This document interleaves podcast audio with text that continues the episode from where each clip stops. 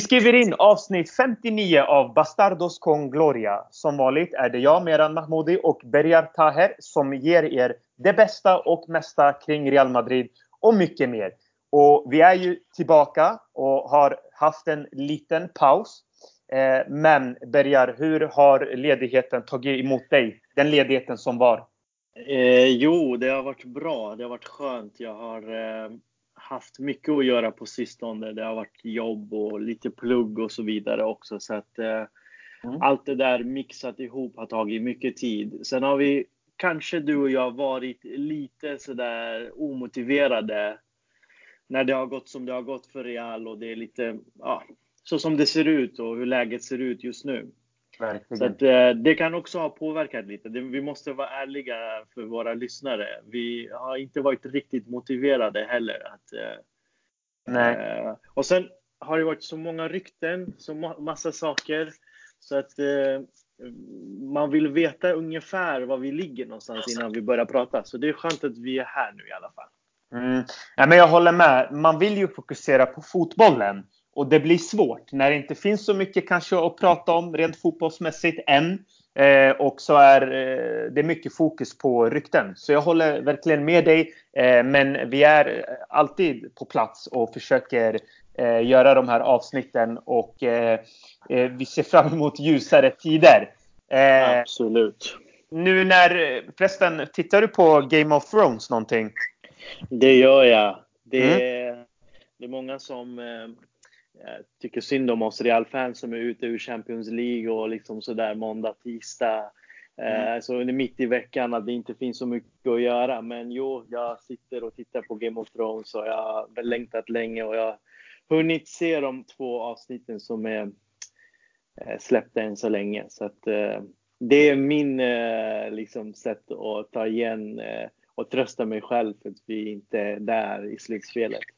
Verkligen. Eh, och vilket andra avsnitt. Eh, vi ska inte avslöja något såklart, men ett galet Nej. avsnitt. Eh, jag tänkte på tonen. Eh, vem är kungen i Real Madrid just nu då? Kungen i Real Madrid just nu? Mm. Eh, det är alltid Zidane. Det går inte att... Jag trodde du skulle säga Karim Benzema. Vad är det jag väntade på? ah, du tänkte så. Absolut. Ja. Jag, jag, vill inte såra er. Jag har sagt det länge, men... Eh, ah, ja jag vet, jag vet. Eh, jag, jag, får ju faktiskt eh, vara lite tyst nu kring eh, Karim, Mr Karim. Jag, det är många som behöver vara det faktiskt för att mm. eh, ja, det är en död säsong, men ehm, mm. det är ändå starkt att han levererar när alla andra är döda, när det inte finns någon runt omkring som kan göra det enklare för honom. Medan andra anfallare i världen, om vi ska pika, har spelare mm. runt omkring sig som underlättar väldigt mycket. Men mm. eh, han visar att han eh, har hjärta för klubben och det gillar jag. Brutet finger, han har inte, eh, vad heter det, eh, han har inte fått vila mm. någonting. Han har spelat 50 av 52 matcher eh, den här säsongen. Eh, så att, Absolut. trots omständigheterna så kliver han fram. Men då förstår du likheterna då med Jon Snow det, han tar upp kampen mot de döda. Real Madrid är död. Benzema tar upp kampen. Eller hur? Ja, då får man dra en parallell, absolut. Så är det. Eh, den här podden, det är ju en podd för alla. Eh, oavsett eh, var man kommer ifrån, vad man heter eller vem du är. Eh, och våra lyssnare betyder ju väldigt mycket för oss. Eh, och därav har vi också då såklart bjudit in ett fan till det här avsnittet. Avni Röjmo, välkommen hit! Hur står det till med dig? Jo, det är bara bra. Bara bra. Du, hur ofta brukar du lyssna på eh, det jag och Bergar gör? Varje avsnitt faktiskt. Jag, fast grejen jag missade några eh, för att jag inte visste att den här podden fanns tidigare. Mm. Så jag har lyssnat på gamla poddar när du pratar med Erik Niva och massa andra olika gäster. Så jag har liksom, eh, så jag har liksom försökt komma ikapp de här poddavsnitten. Även fast eh, det gamla säsongen jag pratat om. Så det är fortfarande intressant att lyssna på hur ni värderar.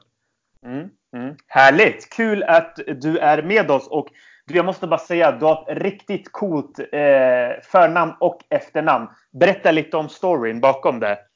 Finns eh, det någon story? Ja, det finns faktiskt en story. Mm, berätta! Min, min pappa är jugge mm. och min mamma är från Norge. Okej. Och, eh, min, eh, min farfar döpte mig till Avni och det, det är en albansk krigare som friade Albanien ifrån Frankrike. Han dödade den fran- franska kungen. Ja. Sen lång tid tillbaka. Så det var därför jag döptes till Avni. och Röjmo är min mammas efternamn som jag, valde, som jag ville ha. Ja. Bergar, du ser, jag prickar mitt i när jag ställer den här frågan och det får ju mitt namn att verka helt värdelöst. Jag vet inte vad du känner just nu. jag med. Jag satt precis och tänkte på när Avni berättade att Ja. du har gjort podd med Erik Niva med han och så sitter du med mig nu för tiden. Fan, synd om dig alltså. Ja, verkligen. Eh, så kan det gå. Ja, Så och, kan och, det gå. och, och mitt namn ska vi inte ens nämna, så det är bara att glömma. Ja, men härligt. Kul att du är med oss, eh, Abni. Tack så mycket. Eh, vi har ju en hel del att prata om. Eh, många lyssnare som säkert vill veta vad vi tycker om det som händer. Det händer ju trots allt en del.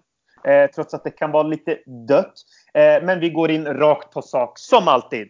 Eh, Real har nu ett nytt avtal med tyska jättarna Adidas. Det är de som alltså kommer under kommande 12 åren tillverka Real Madrids eh, tröjor. Eh, först och främst, eh, Bergarinho, eh, du har ju sett eh, de här nya retrotröjorna från eh, 98-2000 inspirerade. Eh, en, en liten åsikt först kring det. Vad, vad tycker du om dem? Ja, jag gillar dem. Jag eh, växte personligen upp med den gamla tekan med Kelme-märket. Så att, eh, jag, ja, sen eh, har jag ju under åren fått uppleva och se en del som jag inte har gillat och en del som jag verkligen älskat. Bland annat den med guldiga rändet 2012 älskar jag ju. Eh, så att, eh, ja, Mm. Eh, förutom de här retrotröjorna då. Eh, nu ska ju Adidas tillverka dem under de här 12 åren. En jättedeal. Eh, man får bland annat mer pengar till exempel än United och PSG, vilket slår väldigt stort och kommersiellt. Eh, men ser, du, ser du det som en positiv eh, deal det här eller tror du eh, Ja, sj- självklart. Ehm, Vi kan ju konstatera att utanför plan går det ju mycket bättre för Real Madrid just nu. Och de, det här dealen räknas ju som århundradets kontrakt och, och det ger tröjan, alltså det gör tröjan till den högst värderade av alla sporter i hela världen. Så det handlar inte om bara fotboll utan det, det är i stort sett alla sporter i hela världen. Eh, och som du var inne på, så att lyssnarna förstår också, klubben har kommit överens med Adidas om ett eh, rekordavtal. Eh, det sägs ligga på 1,6 miljarder euro. Eh, enligt Marcas eh, liksom, senaste eh, dokument. Eh, och det tyska bolaget ska ju tillverka liksom, Los Blancos tröjor de närmaste 12 åren som du själv nämnde. Eh, det som är intressant är ju att det blir väldigt stabilt för klubben under de här 12 åren. Eh, Madrid kommer att tjäna cirka eh, 120 miljoner euro per säsong, vilket är ungefär 1,2 miljarder kronor. Och klubben kommer att bli det mest eller det högst betalda laget sponsrade av Adidas över hela världen. Och enligt avtalet så kommer ju också Madrid även att få cirka 20% av försäljningen till allt som är relaterade till Real Madrid. Mm. Så Mm. bortsett från de här 120 som de får in stabilt varje år så är det 20% extra som bonus på det också. Eh, dessutom så kommer ungdomslagen att eh, bli sponsrade av Adidas också förstås. Mm. Och ytterligare någon eh, 10, cirka 10 miljoner eh, euro kommer att gå även till ungdomslagen där eh, de sponsras med material och olika saker som klubbarna behöver. Mm. Jämfört med det gamla avtalet så tripplar Real Madrid därmed i det nu, i nuvarande kontraktet. Så att eh, det blir ju ett avtal som jag tror det, hela världen kommer att eh, bli chockade när det väl blir officiellt. Mm. Så kommersiellt är Real Madrid starkare än någonsin. Eh, det var ju din fråga. Eh, och det kommer, det kommer de att vara. Mm. Eh, I nya Bernabéu så kommer Adidas ha sin största butik i hela världen. Eh, det får Florentino Perez bjuda på. eh, och som du också även nämnde så kommer ju Real att slå Bayern München, United eh, och de här andra klubb, stora klubbarna som är sponsrade av Adidas. Mm. Mm. Verkligen. Eh, så att, eh, ja, mm. starkare än någonsin skulle jag säga eh, under de närmaste 12 åren. Ja men verkligen, eh, för att och, och jumpa in lite. Eh, det som du säger, jag fokuserar mycket på de här 20 procenten.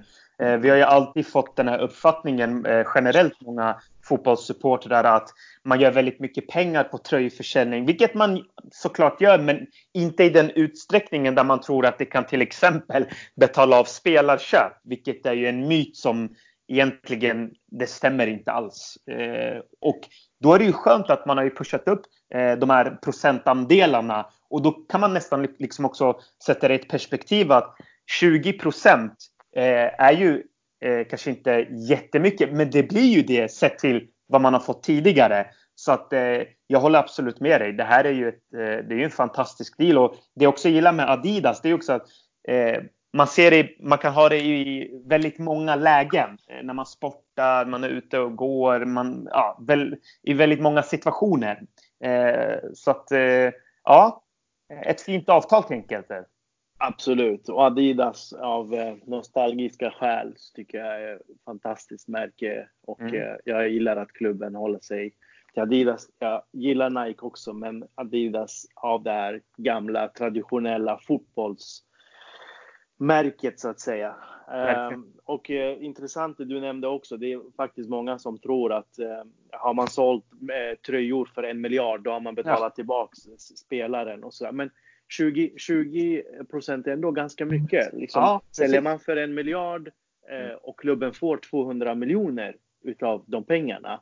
Mm. Eh, det är ändå det är ju spelarens årslön och vi minns ju Cristiano Ronaldo som sålde en miljon tröjor bara i Madrid under en kort period när han värvades från United.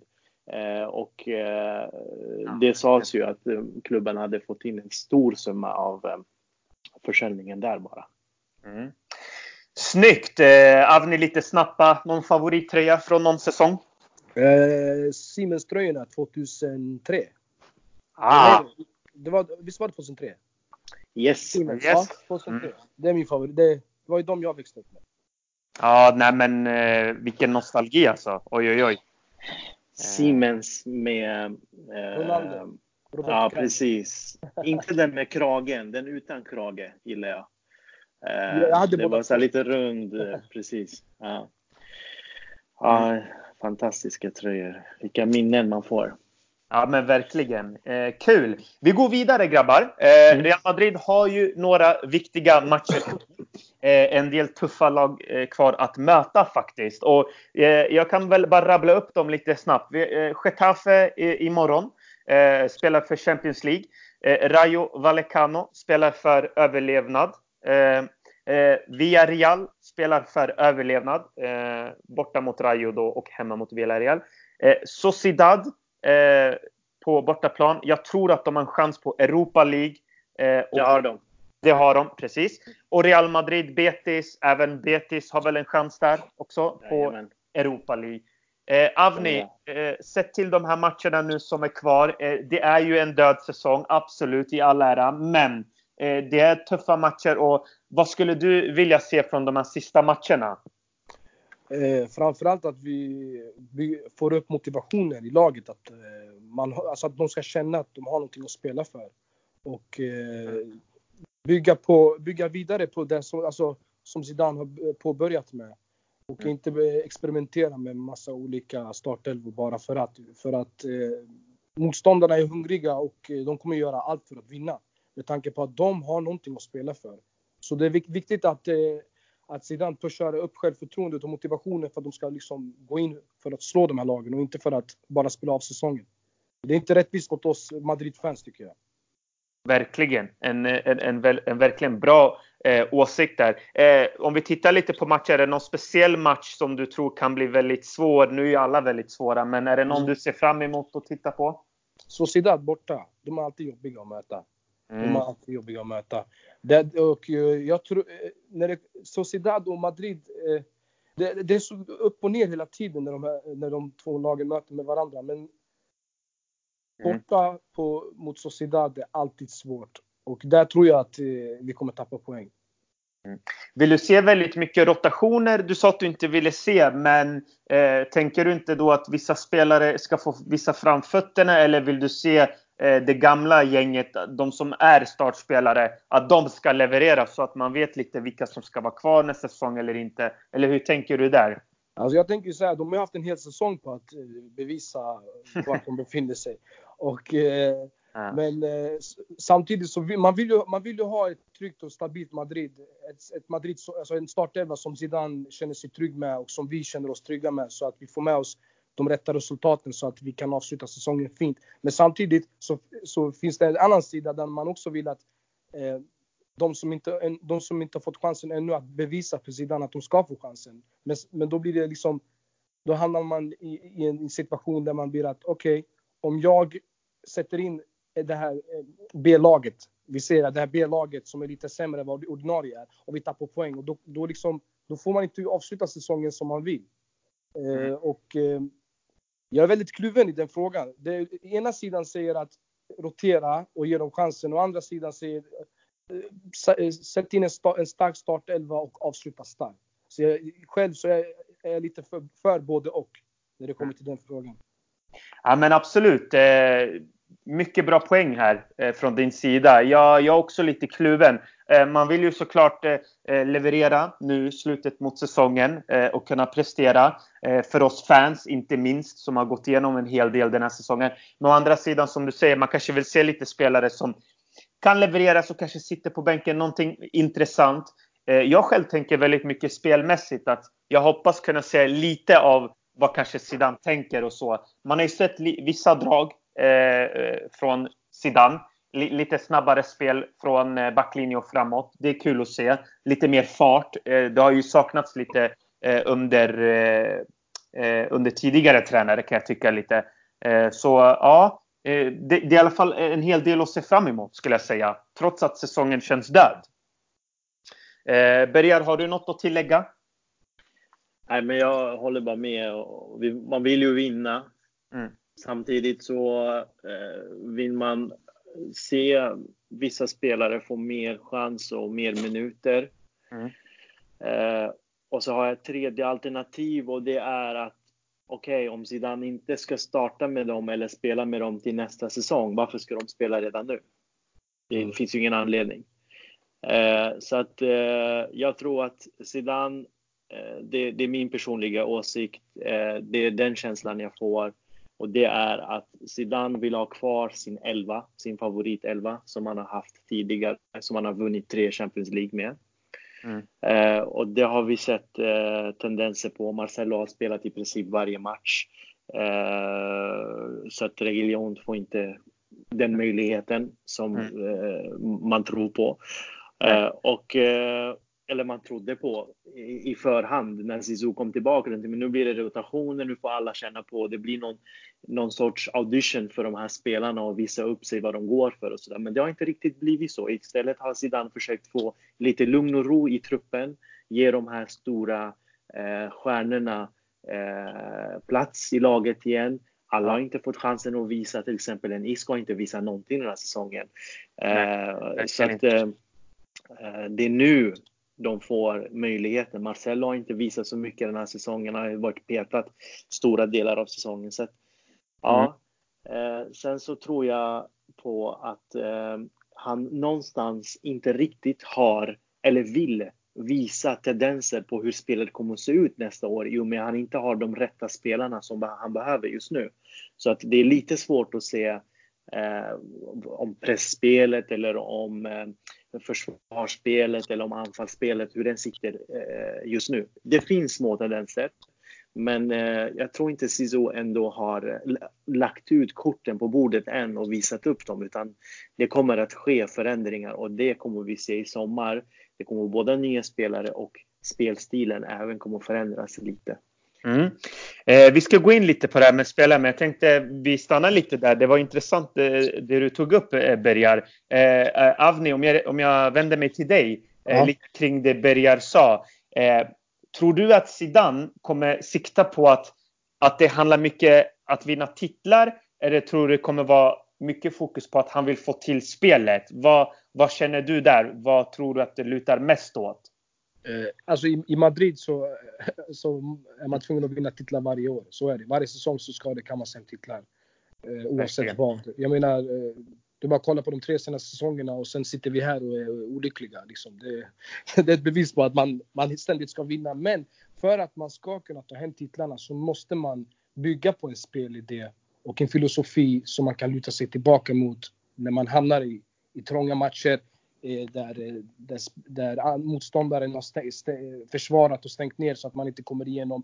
Så det är alltid viktigt att ha en, en plan för hur man, hur man spelar. Eh, min känsla var när, sen Zidane tog över från, under dessa tre säsonger som han var här ja. så var det väldigt lättläst, påläst. Det var ut med bollen på kanten, inlägg mot Benzema och Ronaldo.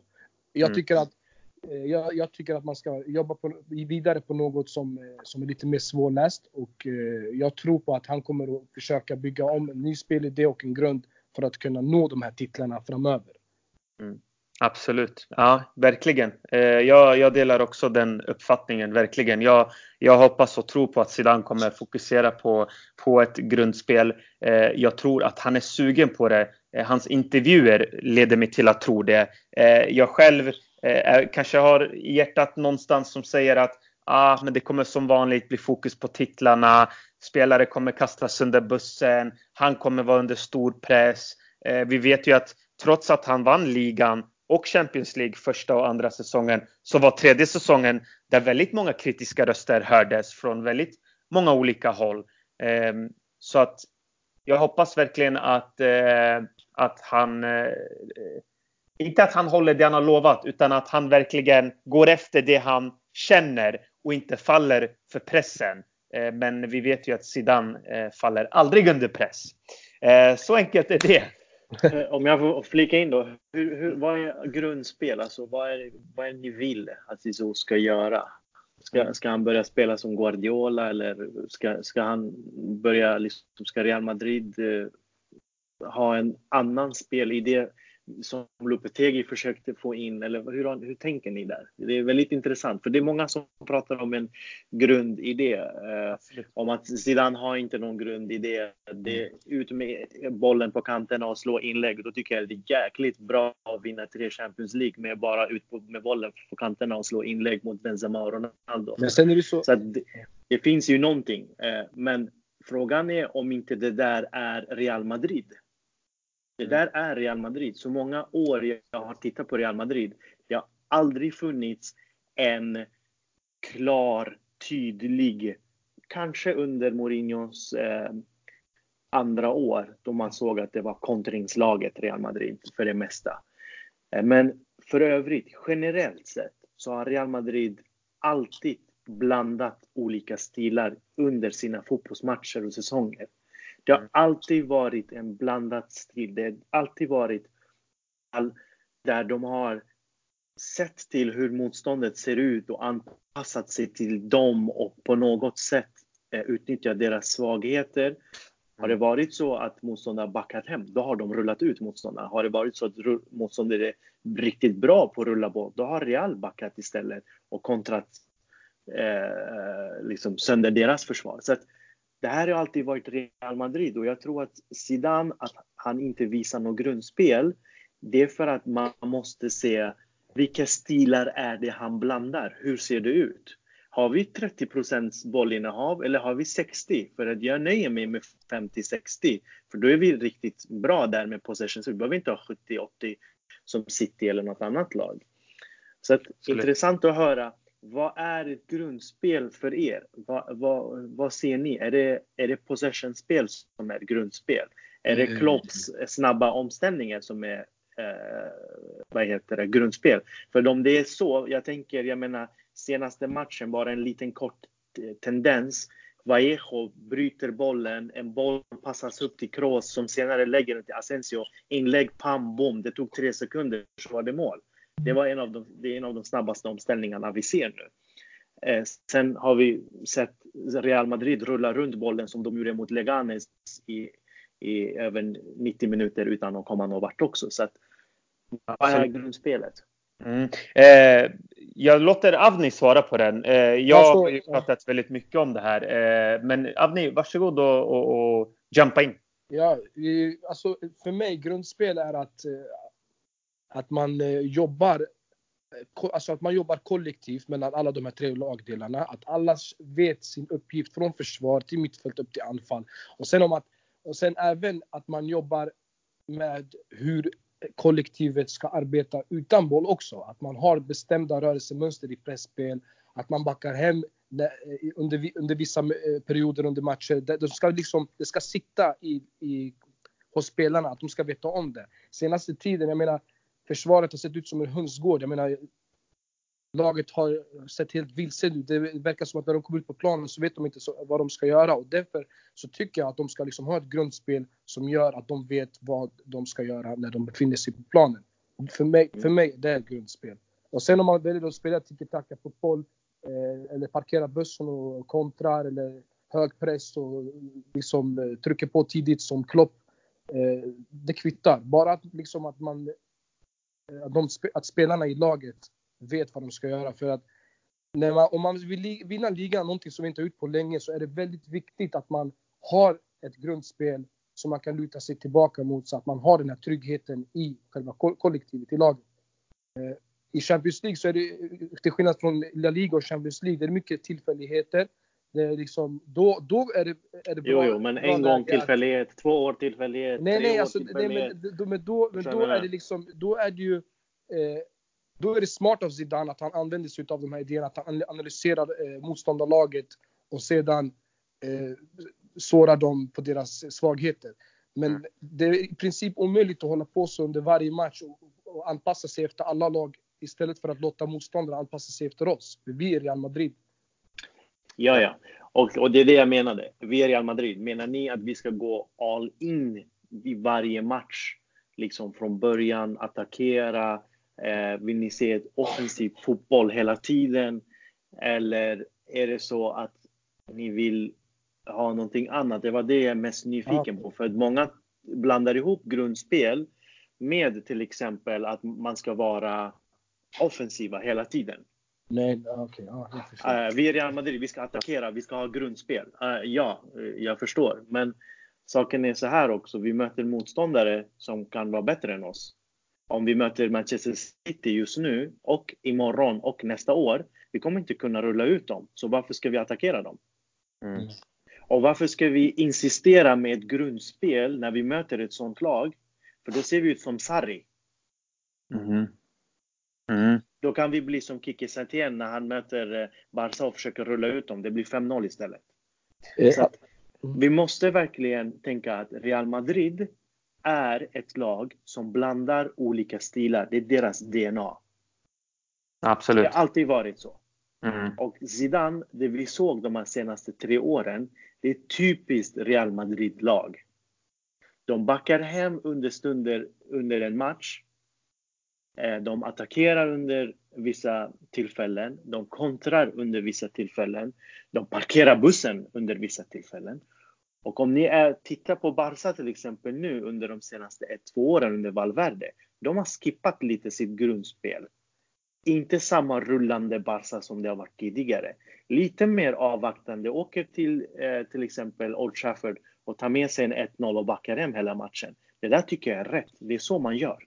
Mm. Man går inte dit och blottar sig. Nej. Så man, man måste verkligen se och det är inte skämmigt att göra det. Det är resultaten som är viktiga vid det här läget. Och eh, så, ja, jag, jag, är lite så här. Det är många som pratar om Zidane och grundspel och hur det ser ut. Och många ser det som att Zizous tanke är att bara slå ut bollarna på kanten, inlägg mot Benzema, sen är det mål. Visst, vi gör ganska många mål sådär. Vi hade Cristiano i straffområdet. Det är självklart vi ska slå inlägg. Det är världens bästa huvudspelare. Inte ska vi göra någonting annat. Vi måste utnyttja våra styrkor.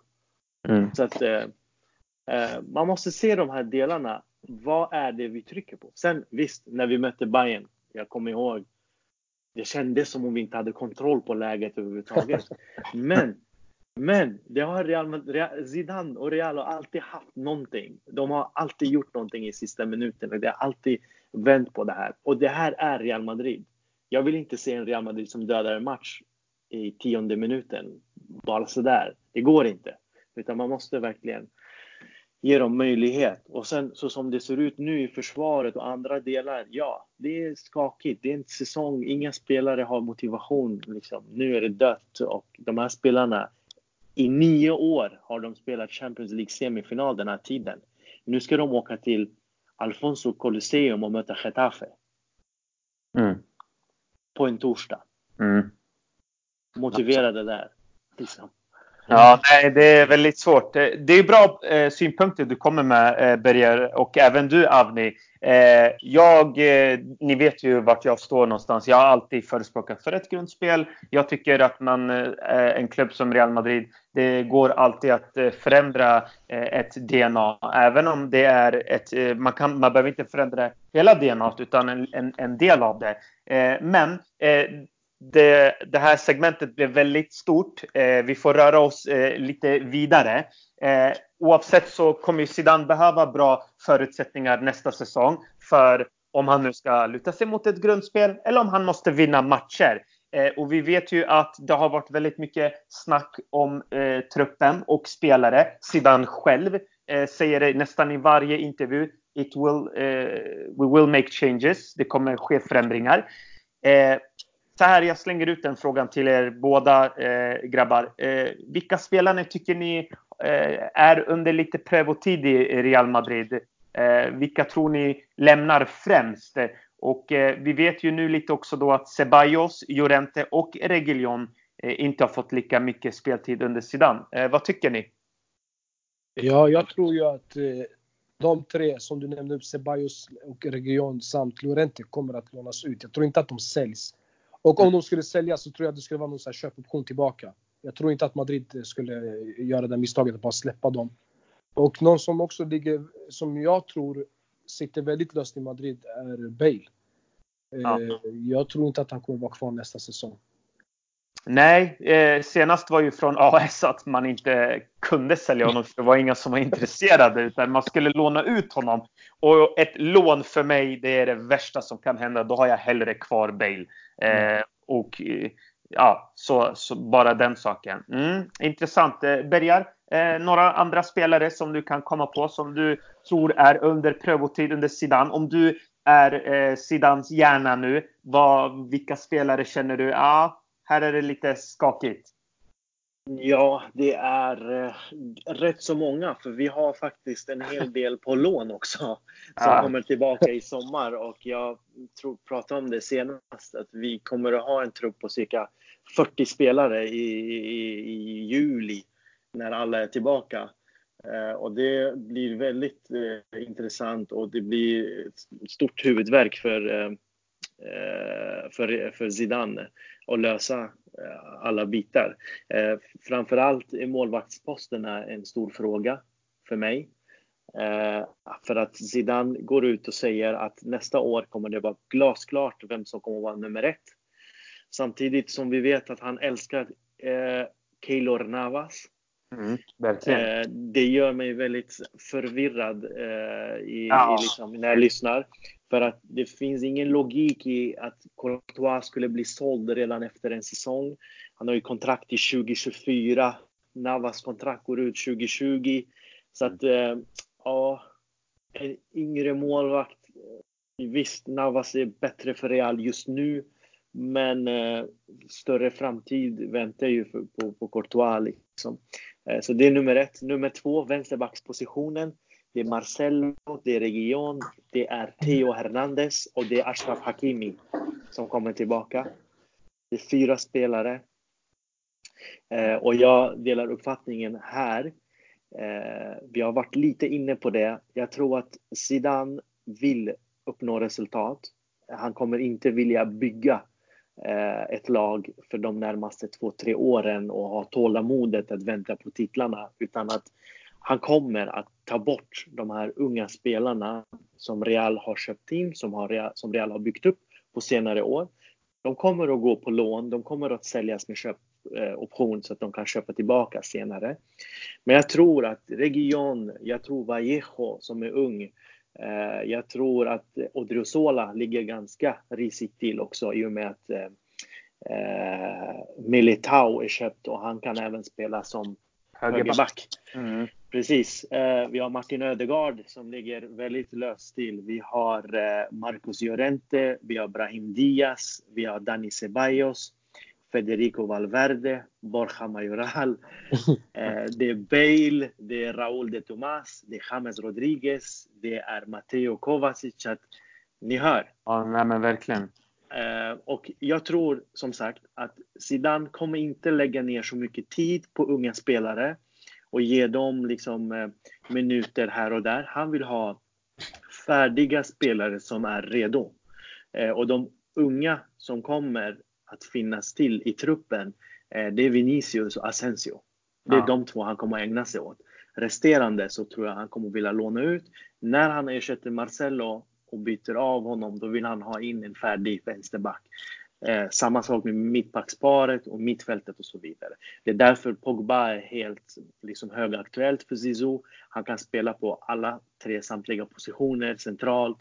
Eh, så att tar han bort Llorente, ja, går Casemiro sönder då kan han ersätta det med Pogba. Eh, tar han bort Ceballos, ja, går Kroos sönder då kan Pogba spela. Så att, ja, så att jag tror att han kommer behålla kärnan som är kvar som mm. han vann de här tre Champions League-titlarna med. Eh, och sen kommer han ta bort alla de här. Det är synd. Eh, det är många som höjer rösten och vill att det ska bli revolution i truppen. Men då måste man räkna med att de här älsklingsspelarna, Ödegaard, Ceballos och de här kommer att lämna tyvärr. Absolut. Mm. Ja, men jag känner ju lite samma sak. Att det finns ju en hel del spelare att eh, faktiskt eh, låna ut. Och eh, jag tror också att James och Kovacic eh, ligger eh, eh pyrt till. Eh, jag tror också att eh, eh, Ceballos, Llorente och Reguilón eh, är ju också spelare som eh, antagligen kommer lånas ut. Jag hade gärna sett att man inte däremot eh, lånar ut eh, Llorente. Eh, jag tycker att han, han och Casemiro tillsammans ger väldigt mycket alternativ. Nu om Zidane kommer då sig, spela då, eh, fotboll där eh, vi ibland försvarar, vi ibland attackerar, då kan det vara bra att ha lite alternativ på den positionen. Eh, men i stort sett så tror jag att eh, det är väl eh, möjligtvis eh, Benzema, Ra eller möjligtvis, det är Benzema, Ramos, eh, Kroos egentligen som är väl 100% startklara. Möjligtvis. Ja, i och för sig. Han älskar ju Casemiro. Modric. Varan. Ramos. Ja, Varan, Varan och Varan om han nu stannar, vi får ju hoppas det. Eh, ryktena har ju tagit stopp lite, men förutsatt då att han är kvar, absolut. Eh, jag tror Modric kommer få lite mindre speltid än vanligt. Eh, precis som när Zidane chockade lite med Ronaldo. Det var ju en liten chock i början att man drog ner på hans speltid, vilket var fantastiskt gjort så tror jag Modric är en sån spelare eh, som kan få lite mindre speltid. Men det finns ändå några positioner att titta på. Eh, Bale, som sagt, vi behöver inte nämna så mycket mer kring honom. Jag tror att det här eh, kan bli hans sista säsong i klubben. Eh, grabbar, eh, nu har vi... Får jag, bara, får jag bara säga en sista grej bara? Absolut. Eh, samtidigt får vi inte glömma att mm. Real Madrid och Zinedine Zidane av de här senaste tre åren när vi har sett Mm. De har inte riktigt blottat sig på marknaden som tidigare. Mm. Eh, de är inte desperata längre. Så de kommer gå för de här spelarna. De kommer gå för Pogba, de kommer gå för Mbappé, de kommer gå liksom för de här stora som de vill ha. Men de kommer aldrig lägga ut fantasisummor. Så Nej. det är all, aldrig, alltså det är inte helt klart om Llorente kommer att lånas ut eller om Ceballos kommer att gå. Vi kan faktiskt i augusti sitta där igen och tänka Pogba kom inte, eh, Mbappé vill inte komma nu och si och så där med andra spelare. Eh, nu, nu har vi den truppen vi har. Så att, eh, vi får inte glömma det heller, för att den nya policyn som Real har haft, om de håller i det hårt som de har gjort nu på senaste år, eh, så kommer de inte vara desperata på marknaden och de kommer inte att eh, kasta ut fantasisummor bara desperat för att köpa spelare. Utan eh, de här som vi har nu, de är tillgängliga. Det kommer ske förändringar. Men det finns också en gräns till var eh, pengarna ska läggas ut. Mm. Eh, men på tal om det här då. Du, vi pratar ju lite om att vi inte kommer blotta oss på marknaden, Avni. Eh, mm. Det är ju ändå en hel del rykten kring eh, vissa spelare. Eh, andra spelare verkar vara helt klara för Real Madrid. Eh, vi pratar om spelare till exempel som Hazard och mm. Pogba är en hel del rykten kring. Vilka känns ändå akut att få in då? om vi säger så. Om vi inte är så desperata på marknaden. Då. En högerytter framför allt tycker mm. jag ska värt komma in. Eh, problemet är med vänsterytterpositionen där eh, Vinicius har gjort det riktigt bra. Så tycker jag att det känns lite onödigt att plocka in Hazard när man har en Vinicius samtidigt som, att, som man ändå vill förstärka den platsen. Eh, på grund av att man vet inte riktigt vad man får med Vinicius under en hel säsong. Eh, men samtidigt tycker jag att man borde tänka på att Hazard, jag tror det var nästa säsong där hans kontrakt går ut helt och hållet, då blir han ju liksom en eh, free transfer. Jag tycker att man kanske borde vänta till januarifönstret och sedan lägga någon billig peng för att få in honom och spela Champions League-fotboll med Real efter eh, eh, januari-fönstret. Mm.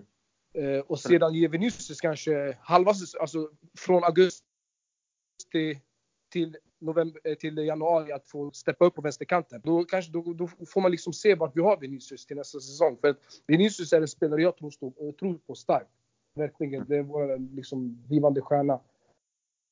Så jag mm. tycker inte att man ska liksom bara kasta honom under, under jorden och låta någon annan ta hans plats direkt. Men det är min åsikt vad jag tycker om den saken.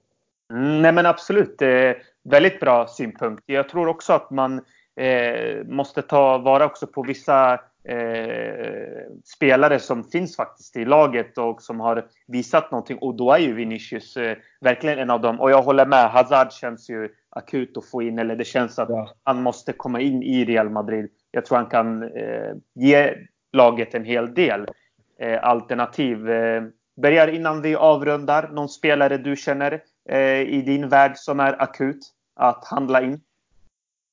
Eh, Mbappé. Han är alltid akut. Inte, inte, jag sa inte drömmar utan så att vi, vi, så att vi verkligen, ja, ja, vill inte ha Mbappé. Men eh, ja, någon, någon du tycker finns eh, lite akut att, eh, att värva in. Jag kan tycka att mittfältare är också lite akut. Ja. Central. Alltså, där kan det vara skönt att ha en kanske Pogba som kanske erbjuder eh, ja, han ger alternativ. Han kanske inte alltid den som är, alltså, han är inte den som kanske presterar alltid på topp. Eh, vi ser det i United eh, match efter match, men han kan slå straffar. Han är farlig i straffområdet, bra skott, vänder spelet ibland också. Eh, Fysiskt stark. Ja, precis. Mm. Nej, men eh, jag håller med. Eh, sett till vad vi läser just nu med Pogba och Hazard mm. eh, så är eh, ryktena, de, de är där, där de ska vara egentligen. Det är de två spelarna som Real Madrid behöver just nu. Mm. Eh, Benzema behöver en spelare bredvid sig som inte är som mm. Bale och går på plan just nu, utan någon som verkligen öppnar upp ytor som leker med mm. Benzema på topp. Och det är ju Hazard som är mest tillgänglig och den som har uttryckt sig vilja komma till Real och är billigast av de här stora stjärnorna som finns just nu. Eh, sedan är det Pogba. Jag har faktiskt ändrat lite uppfattning om Pogba. Jag har alltid varit så negativ till honom. Men häromdagen så satte jag mig och tänkte, ja men Pogba, jag funderade på de här, han kan spela på de här tre centrala positionerna. Sen tänkte jag på en annan sak, det där du nämnde. Han brukar aldrig så vara bra en hel säsong. Han har inte varit i United i alla fall. Nej. Eh, men, då, men då tänkte jag så här om inte Zinedine Zidane kan få ut det bästa av Paul Pogba, då kan han lägga skorna på hyllan direkt. Mm. Precis. Ja men verkligen.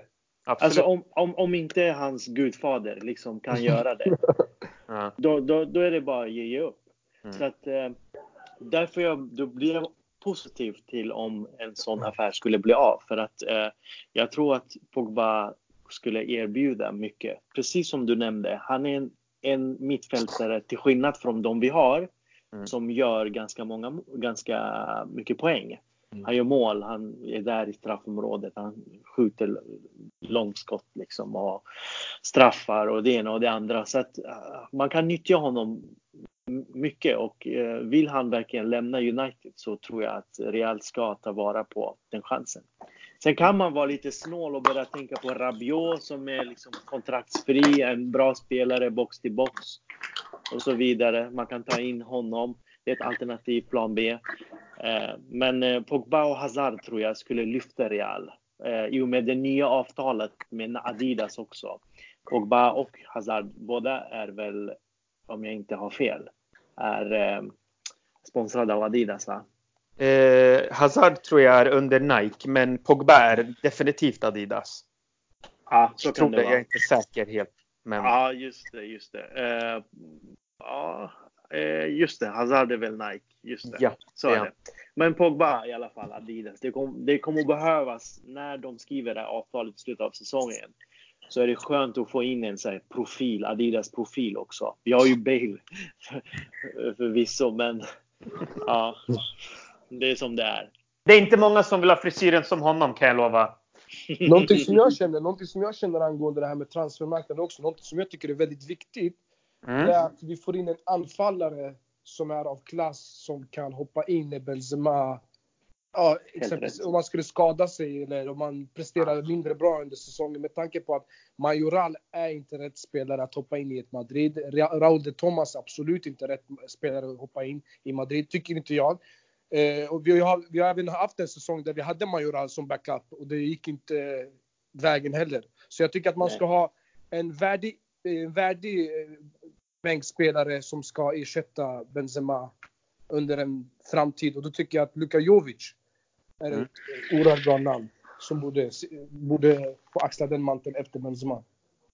Absolut, jag tycker samma sak. Eh, Benzema, eh, han har gjort en bra säsong och eh, Eh, han blir inte yngre och eh, eh, även om han är en startspelare nästa säsong med all förmodan så kan det vara skönt att veta att okej, okay, eh, kanske någon match där det låser sig för Benzema eller han kanske skadar sig. Så jag menar, han blir ju äldre. Han har haft skador förut och eh, då kan det vara skönt att veta att Real Madrid har något att slänga in och vi vet ju att det känns ju som att Mariano med all förmodan också ja, lånas ut till Sevilla eller köps av Sevilla. För det är de senaste ryktena kring Mariano.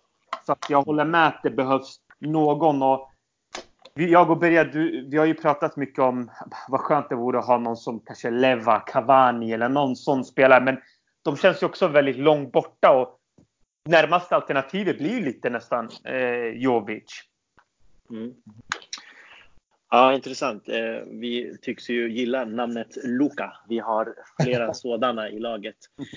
Eh, så ännu en till Luka vore tillgång. Eh, men ja, där, där Jovic, en bra säsong. Jag tycker och jag håller med er till 110 procent. Ingen i laget nästa år ska känna sig ohotad. Alla måste ha liksom konkurrens. Alla måste ha spelare bakom sig som kan eh, vara där och kliva in istället för dem. Så att eh, Jovic hade varit eh, perfekt. Eh, men eh, vi har också pratat om en Lewandowski som hade varit eh, så fantastiskt eh, tillsammans med Benzema på topp. En spelare som kan spela med Benzema också, så det hade varit perfekt. Men eh, Zizou vi vet inte. Jag nämnde det tidigare. Unga spelare vet jag inte om han ska hålla på och försöka utveckla och ha det tålamodet. Real måste vinna någonting nästa säsong och då krävs det att man har en färdig eh, trupp med färdiga spelare och eh, jag vet inte om Jovic riktigt är där just nu. Mm. Ja men intressant. Eh, vi, det är som du säger, han, han måste ju också någonstans välja mellan att okej, okay, värvar vi Jovic då kan vi inte bara låta, låta Jovic ruttna på bänken.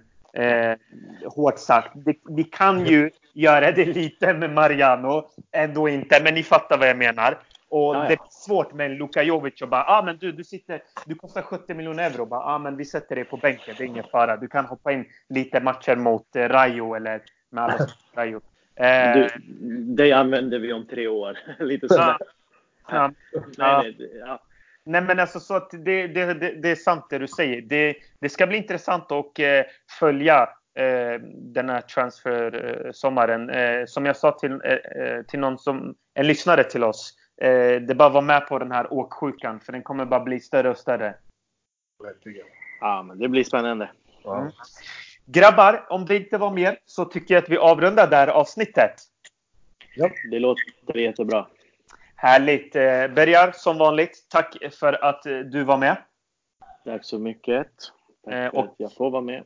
Ja, men absolut. Och Avni, eh, kul att du var med oss. Och eh, är det fler som vill vara med oss så är ni också välkomna. Men tusen tack för dina synpunkter. Tack så jättemycket. Det var verkligen jätte, jätteroligt att få vara med. Verkligen. Tack så jättemycket. Härligt. Tack själv. Och till er kära lyssnare. Eh, vi finns alltid runt hörnet. Eh, följ oss på sociala medier. Eh, vi finns där om ni vill skriva till oss och chatta med oss om Real Madrid. Vi är några stycken som sagt. Och vi finns som vanligt på Spotify och alla andra plattformar. Tusen tack. Vi hörs. Adios.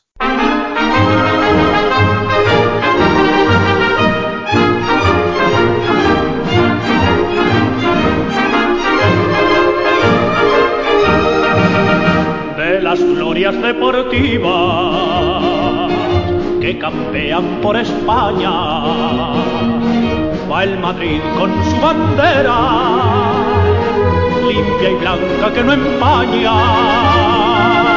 Club castizo y generoso, todo nervio y corazón Veteranos y noveles, veteranos y noveles miran siempre sus laureles con respeto y emoción. A la Madrid, a la Madrid, noble y bélico Adalid, caballero del honor. A la Madrid, a la Madrid. A triunfar en buena lid, defendiendo tu color. A la Madrid, a la Madrid, a la Madrid. A la Madrid, a la Madrid. Саваева.